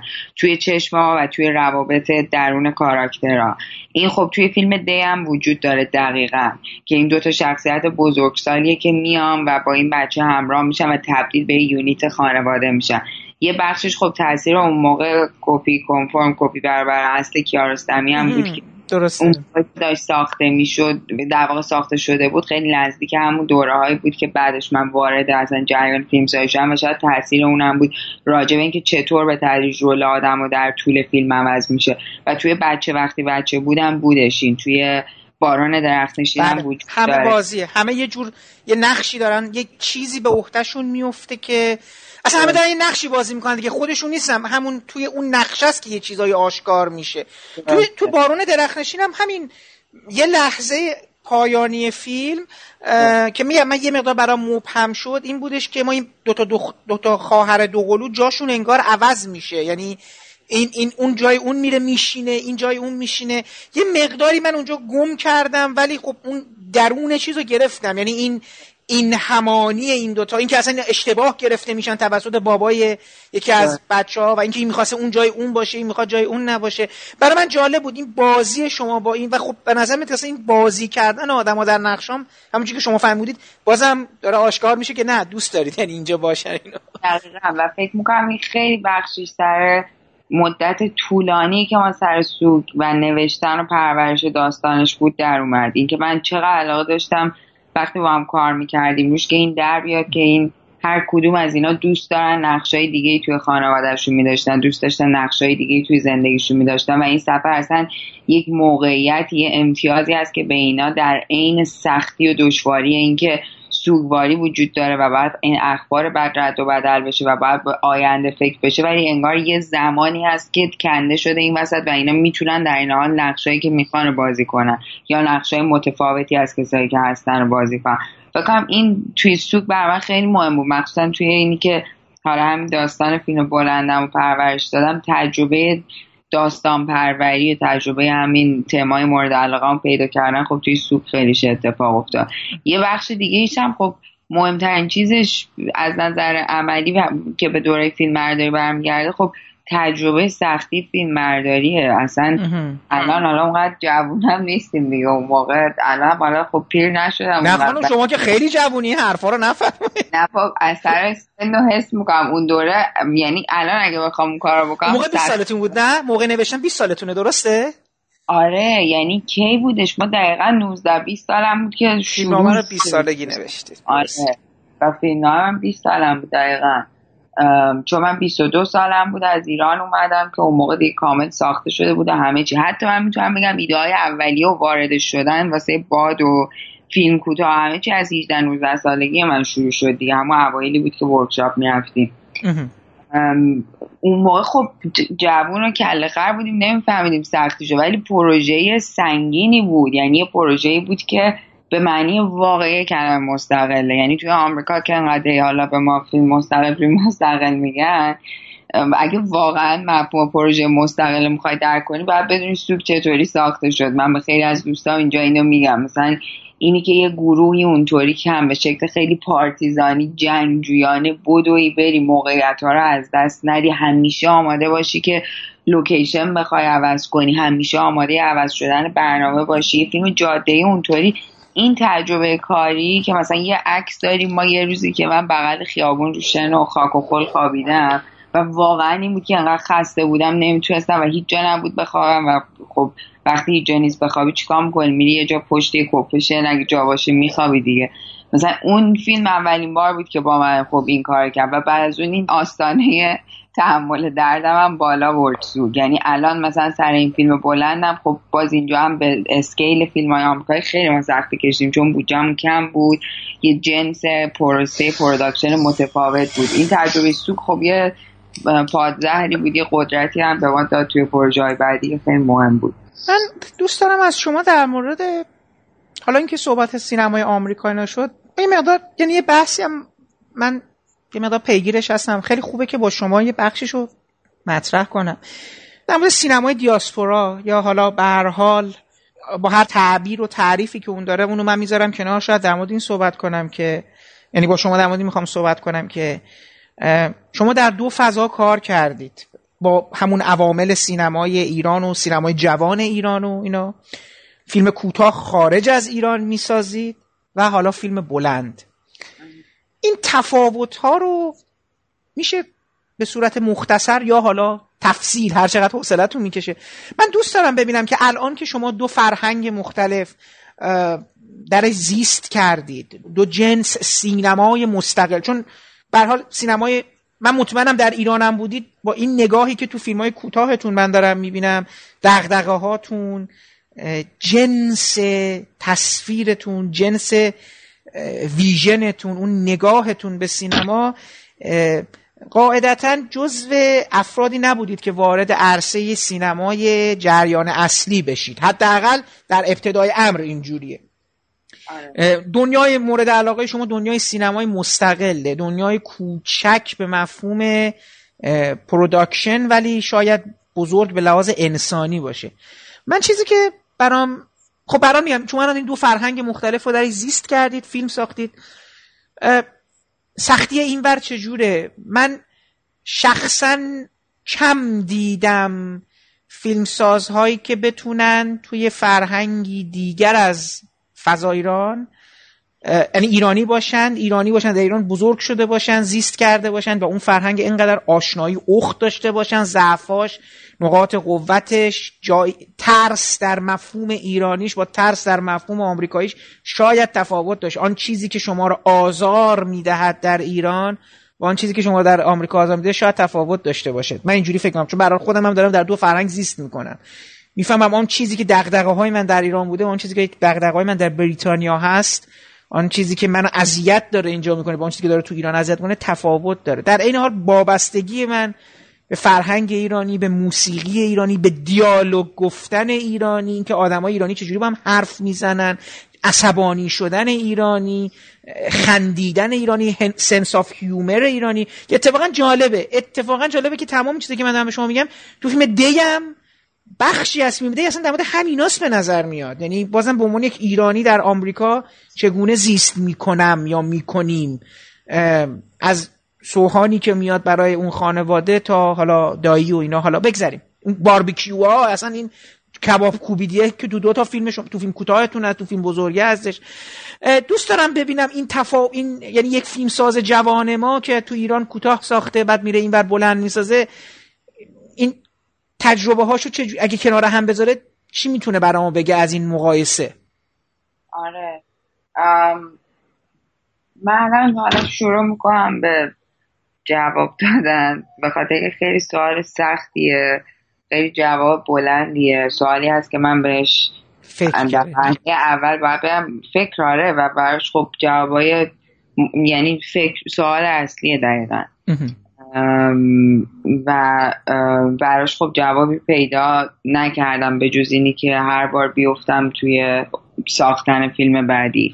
و یکم اون سوال قبلی که پرسی راجع به دقدقه و اینا که من گفتم که به جای که مستقیم به دقدقه خودم فکر کنم حس می‌کنم یه داستانی یا یه تصویری داره قلقلک میده و بعد میرم دنبالش و بعد کشف و شهود می‌کنم که مفهوم واقعیش چی بوده یا مفهوم کاملش چی بوده. یکم موقعیت من به جز حالا اون دقدقه به صورت که تو اون سوال میپرسیدی به صورت جایگاه هم به عنوان فیلم سازم همینه. یعنی یکم اینطوری که حالا فیلم کوتاه فیلم کوتاه اینجا ادامه دادم به واسطه این بود که انگیزه ای به داستانی پیش اومد و ادامه دادم به صورت تجربه گری داستانی و فیلمی. خب؟ ولی آره مسلم بهش فکر می‌کنم چند تا جواب دارم یا چند تا قضیه هست. یکی اینکه دقیقا چیزی که گفتیم به این مفهوم که اگه حالا من ایرانم میموندم یه فیلمی مثل فیلم مثلا بچه وقتی بچه بود فکر می‌کنم یک مقداری زمان برد تا اینی که از اولش که ساخته شد از اولش که فیلم رو نوشتم تا می‌دادم آدم بخونن و بعد واکنش نشون می‌دادم و خیلی ها بهم می‌گفتن که خب درام کاملی نداره این داستان باید توی این بازی اتفاقی بیفته. یه جورایی متن داستان واسه خیلی ها اصلا بیمعنی بود. واسه حتی خیلی از آدمایی که دور برم بودن. تا وقتی که ساخته شد تدوین شد کامل شد و یه دوره طول کشید تا حالا من از ایران اومدم تا کم کم تبدیل به فیلم شد که آدما خیلی خیلی دیدن. خب یه فیلم کوتاهی که خب خیلی ها دیدن. ولی این حس بیرونی بودن یا اوتسایدر بودن که خب یکم خطرناک این جمله رو گفتن چون خیلی حالت متظاهرانه این که حالا من خیلی آوتسایدر بیرون چیزی که نورمه نیستش. یه تجربه بود بیشتر که من به دست آوردم از جریان این فیلم سوگ از جریان بچه وقتی بچه بود که به نظر می‌رسه من دانشجو خوبی هم من درسای فیلم نویسی و خوندم راجع به سینما می نویسم می‌خونم. ولی وقتی به کار عملی خودم می‌رسه نمی‌تونم مثل یه چیزی که داستان خوب یا به طور متعارف داستان خوب شناخته شده جنس معمولش باشه بنویسم و واسه همین یه محصولی هست که همیشه یه محصول آوتسایدره تجربه اولیه من توی ایران بود. و حالا یا می‌تونه موفق تر باشه یا کمتر موفق باشه یا در طول زمان دیدشه موفقیتش چیه. ولی یه جنس بیرونی بودن توی ایران بود که خب من خیلی هم تجربهش نکردم بخاطر اونجا اون یه فیلم کوتاه ساختم و تجربه سوگ بود. که حالا توی بعد از از ایران که بیرون اومدم تبدیل به یه جنس دیگه آوتسایدر بودن شد. به این مفهوم که خب آوتسایدر زبانی شدم فرهنگی شدم و با کسایی کار کردم که خب نسبت به فرهنگ هم بیرونی و توی فرهنگ کلا ازش بیرونم اساسا. ولی تجربه دو نوع در واقع حاشیه‌ای بودن یا تجربه دو نوع در واقع خارج از یه جریان اصلی بودن بوده واسه من فیلم سازی چه توی ایران چه اینجا. به شکل خیلی متفاوتش و چیزی که برای من جالبه برمیگرده به اون قضیه همون ارتباط که و دغدغه من راجع به اینی که چقدر می‌تونم با آدمایی که حالا از دوست و خانوادم بگیر تا کسایی که باشون کار می‌کنم. امکان واقعی ارتباط برای من وجود داره که برای من تجربه که شگفت انگیز بوده اینه که با یه جمع کوچیکی که اینجا شناختم. همه آدم های اصلی که حالا یه حالت کمپانی کوچیکی با هم شکل دادیم و به زبان اول هم هیچ کدوم حرف نمی‌زنیم. و تا یه حدی بینش سینماییمون اشتراکات داره ولی نه خیلی. ولی تا چه حدی این قضیه بیگانه بودنمون از هم امکان ارتباط بهتری توی جریان ساخت این فیلم ها پیش آورد. و این برای من جالبه. یعنی بیشتری تجربه که داره بیشتر بیشتر پیش میره. که خب توی ایران من توی جمعی بودم که دقیقا هم نست هم زبان همه چیز. ولی این قضیه بیگانگی من از زبانی که با این آدما به کار می‌برم و این قضیه گیر کردن من بین این دو زبان این قضیه که حتی همین به سادگیش بگم به فارسی باشون بعضی وقتا حرف نمی‌زنم. این قضیه که باید مدام خودم از یه زاویه غیر از زاویه زبان اولیه و وسیله ارتباطی اولی هم تعریف کنم. امکان پرسپکتیو های متفاوتی داده که یکم بتونم خودم اتفاقا بهتر بیان کنم. یعنی در واقع یه الکنی که باعث شده در نهایت بتونم چیزی که می‌خوام و از زوایای مختلفتری ببینم و بیشتر بهش نزدیک بشم. تا الان تجربهش برای من این بوده.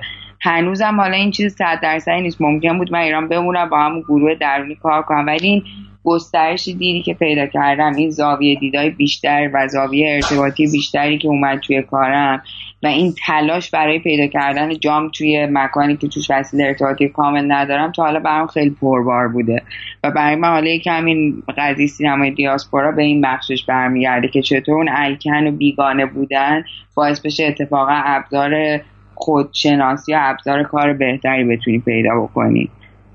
تا یه حدی هم این جوابتون حالا دادی آره ببینید حالا یه سوال دیگه هم برام همین الان پیش اومد. ببینید شما به عنوان یک فیلمساز ایرانی فکر می‌کنید در این حیاهوی بین المللی چون می‌خوام سوال بعدی هم در مورد بپرسم که خب کن امسال به نظر شما چطور بود؟ اصلا فیلمتون چه جوره برخورد شد؟ ولی می‌خوام قبلش اینو بپرسم. شما به عنوان یک فیلمساز متاسف یعنی من دوباره قید متاسفانه رو اول بذارم. فکر می‌کنید که با توجه به فضای ایندی سینمای آمریکا یعنی جایی که مستقله و داره مجموعه چندین فیلم یعنی دیگه از اسمای بزرگ اون عرصه بگیریم تا فراوون فیلمساز مستقل آمریکا که حالا اتفاقا شما گفتین سابرم و اینا که زیادن. یعنی من مجموعه زیادی آدمایی که دارن صداهایی متفاوت در سینمای آمریکا رو این گوشه کنار میگن و اینقدر فیلم ها زیاده که اصلا واقعا نمی‌دونم آدم کی وقت کنه اینا رو ببینه کشف کنه ستایش کنه. شما باید خیلی شما منظورم نه شخص شما کلا به عنوان فیلمساز یه خوششانسی هم یه لاکی باید داشته باشین که یه منتقدی یه جای اینو شما رو بگیره جشنواره شما رو مطرح کنه. بعد دیگه این پروسه بیفتین که آها یه اسم بشید پروژه به شما پیشنهاد بشه برید کاراتون بکنید. و فراوان بودن اینا. آدم کم نیستش. از اسمایی که ما این سالها شناختیم چه می‌دونم این اون کارگردان chess player کی بود؟ بوجالسکی هستش. درست من میگم مثلشون می‌شناسی شما دیگه نه؟ آره. ببین اسم من می‌خوام بگم فقط یه اسم فقط به عنوان چیز. یا اون ریک آلورسون بودش دیگه. این فیلم Entertainment رو دیدین شما؟ نه نه آره این آره که از همین فیلم سازای مثلا مستقل چیز هستش و اینا. اینا دیگه اسمایی که این سالها دارن یکی دوتا چیز می‌کنن. حالا تو ساندنس دیده بشه ترایبیکا دیده بشه و اینا حالا بگذریم من دارم اینو می‌خواستم بپرسم. شما فکر می‌کنید که دیده شدن اگر براتون اهمیت داشته باشه آیا به واسطه سینمای ایران یا ایرانی بودنتون امکان تحققش بیشتر نیستش تا توی اون فضای آمریکایی خود خود چون جهان مستقل سینمای آمریکا خودش یه جهانیه که خودت الان شما دیگه تجربه کردی و داری به من میگیدی. یعنی دوست دارم اینو هم به من بگی که چقدر فکر می‌کنی دستت چیزتر بشه به عنوان فیلمساز چقدر جلوه کنی؟ اینجوری بهتره بگم. خیلی راحت.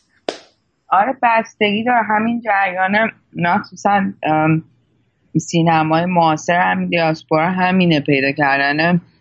راههایی که شاید راههای معمولی شناخته شده نباشن. چرا؟ ممکنه من اگه ایران بودم به عنوان یه زن ایرانی که تصویری از ایران هم داره می‌سازه که حالا احتمالا به تجربه زنانه خودش تو ایران هم برگرده این یه بخوایم خیلی practical راجع به اینکه فیلم به یه بازاری داره و با عرضه بشه آره ممکنه امکان عرضه بیشتری داشته باشه.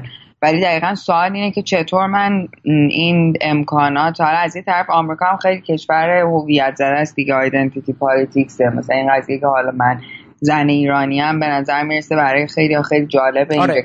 که واسه فیلم They متاسفانه چون من فیلمی که به طور معمول انتظار دارن یه زن ایرانی توی آمریکا بخواد بسازه رو اونقدر نساختن و هویت جنسیتی توی این فیلم بود به خاطر اینی که فیلمی نیست که فیلم خیلی معمول شناخته شده LGBT هم باشه مثلا راجع به نبرد یک انسان ترنسجندر نیست که حالا می‌خواد ترانزیشن بکنه. کما که خب تجربهش کم گرفته نشده توی فیلم ولی اصلا داست تم فیلم یه چیز دیگر برای همین آره دقیقا امکانات بودجه پیدا کردن برای فیلم و نشون دادنش خیلی سخته. یعنی با دشواری خیلی زیاد این فیلم ساخته شد.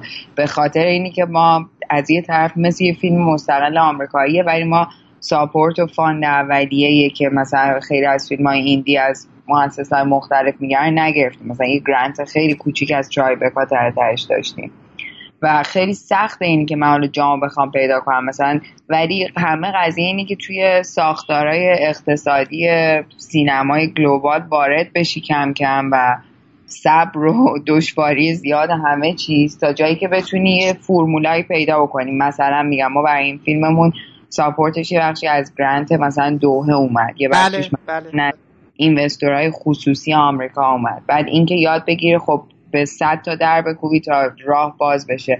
ولی قضیه اینه که این یا اون نیست. جواب من اینه که این نیست که حالا من تصمیم بگیرم به عنوان فیلمساز ایرانی دیده باشم یا تصمیم بگیرم می‌خوام یه فیلمساز مستقل آمریکایی باشم. و یکی از نشانهای هستش اینه که خب من شیکاگو هم شیکاگو اصلا شهر فیلمی نیست. همه تقریبا فکر می‌کنن از کسایی که نمی‌دونن من شیکاگو هم و حالا اپروچ می‌کنم می‌خوام حرف بزن راجع فیلم که خب من باید نیویورک یا لس آنجلس باشم. تفاوت هم با بیشتر خب فیلمسازایی که اینجا به عنوان فیلمساز مستقل یا با اون هدف شروع به کار می‌کنن اینه که خب من گام اولم این نبود تبدیل به که جزو فیلم سین یا صحنه فیلم یه شهر مرکزی فیلم بشم. این بودش که با یه سری آدمی اینجا که اتفاقا بیشتر به art house از جنس آسیایی و اروپاییش وابستن و علاقه دارن و با من art school مدرسه هنری تازه مدرسه فیلم هم نه شیکاگو اومدم با هم شروع کنیم به فیلم ساختن. یکم الگو شاید مثلا نزدیک آپیچاتپونگ میشه که آپیچاتپونگ تازه آمریکا هم کار نکرده ولی مدرسه ما اومده آپیچاتپونگ بیاره ستا یا مثل هانگ سانگ سو. بله. حالا یه مدتی اینجا تحصیل کردن اینجا کارهایی کردن حالا اونا برگشتن به کشورهای خودشون و نسل متفاوتی بوده بافت متفاوتی بوده. و یکم تاثیر اون بود که حالا چطور میشه که من بیام به عنوان یه آدم خارجی با آرتیست های خارجی دیگه توی آمریکا با هم کاری انجام بدیم که لزوما محل نمایش و عرضه اولیش هم خود آمریکا نیست. حالا ممکنه این در زمان تغییر پیدا کنه. مثلا میگم یه چیز جالب اینه که بعد از کن خب ما از یه سری از جایی که توی آمریکا هستن خب review زیاد خوبی گرفتیم و مثلا تازه نظر یه, یه سری institution که قبلش خیلی به کار من توجه نمی‌کردن به They جلب شده. به خاطر موضوعیتش به خاطر بروز بودن موضوعی که توی فیلم به خاطر سیاست هایی که توی آمریکا وجود داره که هیچ وقت نمیشه نفی که من زن ایرانی هم الان توی دوره ترامپ داریم زندگی می‌کنیم. قضیه جنسی همه چیز یه politics ی هست که باعث میشه. خب من یه جاهایی هم کاملا تحت کنترل خودم نباشه. به هر حال امکانات بیشتر کمتری به هم باشه. و همه قضیه اینی که بازی کردن بدون اینکه من بخوام هویت خودم رو تثبیت کنم توی یکی از این گروه ها و مهمترین چیز اینه که من انقدر اتکای به بینش خودم داشته باشم که بدونم این بازی کردن نمی‌خواد به عنوان آرتیست صد درصد رقم بزنه چیزی که من می‌سازم. و مثلا تا حدودی می‌دونم داستانی که برای فیلم بعدی می‌خوام چیه یا مثلا این اطمینان دارم که به چه تمایی علاقه دارم الان. و ببینم چطور می‌تونم بازی کنم امکانات بگیرم. ولی اینکه بخوام اتفاقا خارج از ایران این بازی رو ادامه بدم اصلا فارغ از همه چیش بازی گوشانه و با سرسختی برام چیز جالبیه که جامو نه به عنوان یه فیلمساز ایرانی نه به عنوان یه ایندی ساز آمریکایی بلکه جایی این وسط که جایی که خودم تعریف می‌کنم پیدا کنم. نکته جالب اینه که به نظرم فیلم دی اساسا از یک منظری در مورد همین این در میان میان قرار گرفتن هسته. شما در بله. مورد شخصیتی داری که خیلی جالبه. تو فیلم یه مقداری دوباره اینم یه مقدار ابهام داره ولی خب میشه فهمید. شخصیتی است که باید تصمیمی بگیرد بین اینکه زن باشد یا مرد باشد. یه تصمیم باید بگیره دیگه. حالا این تصمیم باید صورت بگیره. تصمیم دیگر در مورد دو تا از شخصیت ها هستن که یه جور دوگانه است. همه چی برای افراد دو یعنی آمریکایی ایرانی بمانم در ایران یا نمانم در آمریکا بمانم یا برگردم. دندان پزشکی م... حالا من میگم دندان پزشکی بخاطر اینکه برای خودم جالب بودین برای اولین بار این مشکل دندان پزشکی دوباره تکرار میشه توی برم درم دکتر یا نرم دکتر. بازیگری رو ادامه بدم یا نه؟ یه کاری دیگه. همه آدما با مادرم صحبت بکنم یا نکنم با این مرد باشم یا نباشم. همش بین یه چیز یه وسط یه جور transitional ن همشون. همه یه جای میان رفتن و ماندن گیر کردن. شاید حتی فیلم They محصول یه جور self-reflection یه جور خود نگاه, نگاه به خود و وضعیت خویشتن. حالا به عنوان کارگردان مؤلف اثر که من کجا ایستادم. ولی خب آره چون کسایی هم که مثلا یکم حتی از آدمای نزدیکتر که توی با بودم مثلا می‌گفت الان کاملا self-portrait فیلم. داستان فیلم هم همین بود که علت اصلی علاقه من شدن من به این همین تم تعویق بلوغ و تصمیم گیری راجع به جنسیت واسه بچه این بود که خودم دقیقا تو موقعیتی بودم وقتی این فیلم داشت پرورش پیدا می‌کرد که این قضیه بینابینی و به تعویق انداختن تصمیم گیری و همون suspension یا تعلیق تم اصلی زندگیم بود. اینکه حالا بین residency ها و مدرسه های مختلف هنری می‌رفتم که ببینم حالا کدوم شهر باید بمونم برگردم ایران نمونم مهمترین سوال فیلمساز ایرانی باشم اینجا باشم. دقیقا یعنی کل داستان راجع به همین suspension و تعویق تصمیم گیری بود که مربوط میشه به تجربه شخصی من از اینجا بودن این مدت. خب خانم قزوین زد یک خوده برای ما از کن امسال بگید چیا رو دیدید چی نگاهتون رو جلب کرد؟ فضا چطور بود؟ چون شما قبلا به خاطر فیلم سوزن جایزه سینه فونداسیون رو برده بودین درست من میگم؟ بله بله, بله. ببینید سینه فونداسیون وقتی شما جایزه رو می‌برید برای پخش اولین فیلم بلند شما در یکی از بخش های کن به شما یک مجوز در حقیقت در ورودی رو برای شما باز می‌کنه. درسته؟ درسته درسته خب. یکم ترسوننتون که بعد خب به حال ببینم فیلم و مثلا اینطوری هم حالا نیست که باز بشه و یعنی یکم اگر ببینن و نخوام خب آره پس دیگه. باشه. آره. ولی درسته دقیقا و خیلی ساپورت خوبی سینه فونداسیون که کار بلند تو بخوان نشون بدن. خب حالا بفرمایید پس کنه امسال چطور بود؟ چند تا فیلم جدا از اینکه حالا آره. خودتون فیلمتون حاضر بود و به حال دوست دارم بدونم که مخاطبات و حالا فرمودید منتقدا خب آمریکایی‌ها رو که فرمودید یه بخشی از مؤسسات خب خیلی لذت برده بودن اینا. کلا کن امسال چطور بود برای شما و چه فیلمایی نگاه شما رو گرفت؟ اصلا چند تا فیلم دیدین؟ دید وقت کردین فیلم ببینید تو جشنواره کن؟ خیلی نه. زیاد نه ولی یه تجربه که داشتم واسه من ویژه ترین روزش این بود که یکی از روزا بعد از نمایش خودمون بود که یکم حالا آرومتر بود و ریلکس در بود. اون روز صبحش نمایش آقای کیارستمی بود 24 فریم, فریم. که صبحش رفتم اون فیلم رو دیدم.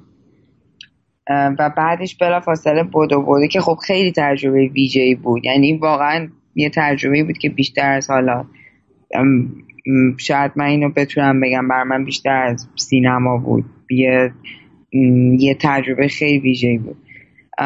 و یه تجدید خاطره و یه جور در واقع تجدید نگاهمون به دید یه آدمی بود که واقعا دیده شاید فقط مربوط به فیلمسازی و سینما هم نبود. واقعا خیلی راجع فکر کردن راجع به زندگی و بینش آقای کیارستمی بود اون صبح و خاطرش بود و بعدش برا فاصله باید بدو بدو می‌رفتم به خاطر اینکه همون روز جین کمپیون خب، سریالشو داره دیگه. سریال آره که همون این season دوم China Girl اونو نشون میدادش و دقیقا مثلا 20 دقیقه وقت بود. حالا با این قضیه security کن و بدو بدو می‌رفتم بلیتم نداشتم. و خب من جین کمپیون رو می‌شناسم از اونجایی که head سینه فونداسیون بود وقتی که ما بودیم و اون بود که به ما جایزه اصلی رو داد. و خب یکی از executive producer های فیلممون هم هست. یعنی خیلی support کرده فیلم ما رو. ای و... جالبه. آ راست میگی. آ اینو بعدا بعد به شما صحبت کنم ببینم چی جین کمپیون به عنوان مدیر executive producer چیکار کرده برای فیلم شما؟ جین کمپیون بیشتر از هر چیز خب در واقع اسمش به عنوان executive producer به عنوان یک کسی هست که پرزنت می‌کنه دیگه. ها میشه گفت جین کمپیون present به عنوان کسی که خیلی sup نه نمیشه گفت present بخاطر اینکه متفاوت present کرده. و executive producer هم نیست که حالا بگیم پول گذاشته یا مثلا سرمایه گذار آورده. کسی هست که خیلی با دیدش support کرده از اینکه حالا فیلمنامه رو بخونه تدوین یه سری کاتهای مختلفش رو ببینه راجبه چیزهای مختلف نظر بده توی همه دوره ها که راجع هر پروژه‌ای که من از نیدل کار کردم خب این شانس رو داشتم که باش خیلی حرف بزنم و خیلی آدم دست و دلبازی از توی نظر دادم.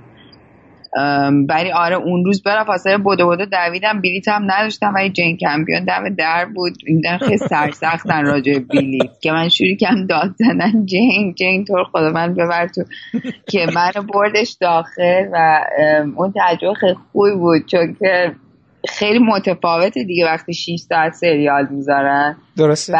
الیزابت ماس هم که توی فیلم بازی می‌کنه صندلیش کنار جین کمپیون بود ولی باید می‌رفت واسه یه نمایش دیگه نمی‌تونست بریم 6 ساعت. پس شما بغل جین کمپیون نشستی سریال آره، دیدین نشستم و مثلا نزدیک چون سه تا دو ساعت بود دو تا دو ساعت اولش نشسته بودم کنارش که با هم دیدیم اون خیلی تجربه ویژه بود. وسطش هم خوراکی می‌دادم. بعد توی اون چیز پله فستیوال هم که کوفتم پیدا نمیشه فقط قهوه است مثلا. قهوه و نوشیدنی حالا. بعد وسطش خوراکی می‌دادن از این بارا و شکلات و اینا. اصلا فضای کن عوض شده بود. یهو می‌دیدی همه حمله میبردن سر میز که یه چیزی بخورن. کسی هم وقت نهار بود نرفته بود نهار بخوره. دیگه همه هم مثلا 6 هفته شکلات میخوردیم میشستیم دوباره دو ساعت مثلا به دیدن سریال که اون 6 ساعت اون رو سریال دیدن جفتشون هم خیلی کیف دادم فیلم آقای کیارستمی خیلی فرق داشت. دقیقا دو تا هم extreme ضد هم بودن. فیلم بله. آقای کیارستمی که اصلا فیلم داستانی نیست مثل بیشتر حالت visual art و video art که توی حالا context فیلم و touch و سینما در نشون میدن و بعدم فیلم جین کمپیون که بیشتر برای تلویزیون و به صورت سریال ساخته شده و جفتش هم جالب بود دیدنشون. اون یه جورایی فانترین روزش بود. به جزو خب فیلم همین جنت رو دیدم جنت فیلم برونو دومونت. که اون خب شاید می‌تونم بگم جالب ترین فیلم بود که توی فستیوال دیدم. فارغ از این تجربه ویژه. کیارستمی جین کمپیون که برام مثل یه روزی بود که دوتا معلم و دوتا آدم اصلی رو ببینم. ولی بعد فیلم دومونت بود و همین. همین. دیگه نرسیدید که بسیار عالی.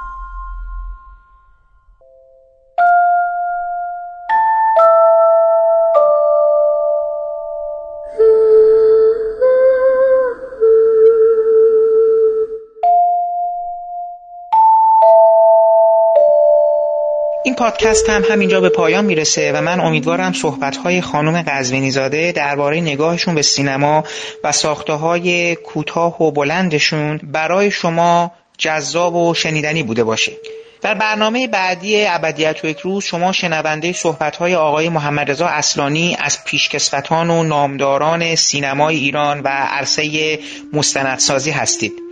این گفتگو به بهانه پخش مجموعه از فیلم های ایشون در شبکه تلگرامی ناسینما انجام شده و آقای اماد گلستانی که این گفتگو رو انجام دادن لطف کردند و اون رو در اختیار ما برای پخش گذاشتن.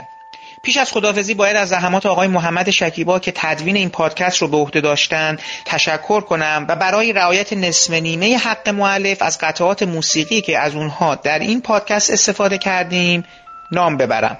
موسیقی تیتراژ به عنوان رقص گدایی از ساخته های گروه Klezmatics هستش و برگرفته شده از آلبوم موسیقی جن‌زده. باقی قطعات عبارتند از ساراباند ساخته جورج فردریک هندل استفاده شده در فیلم سوگ.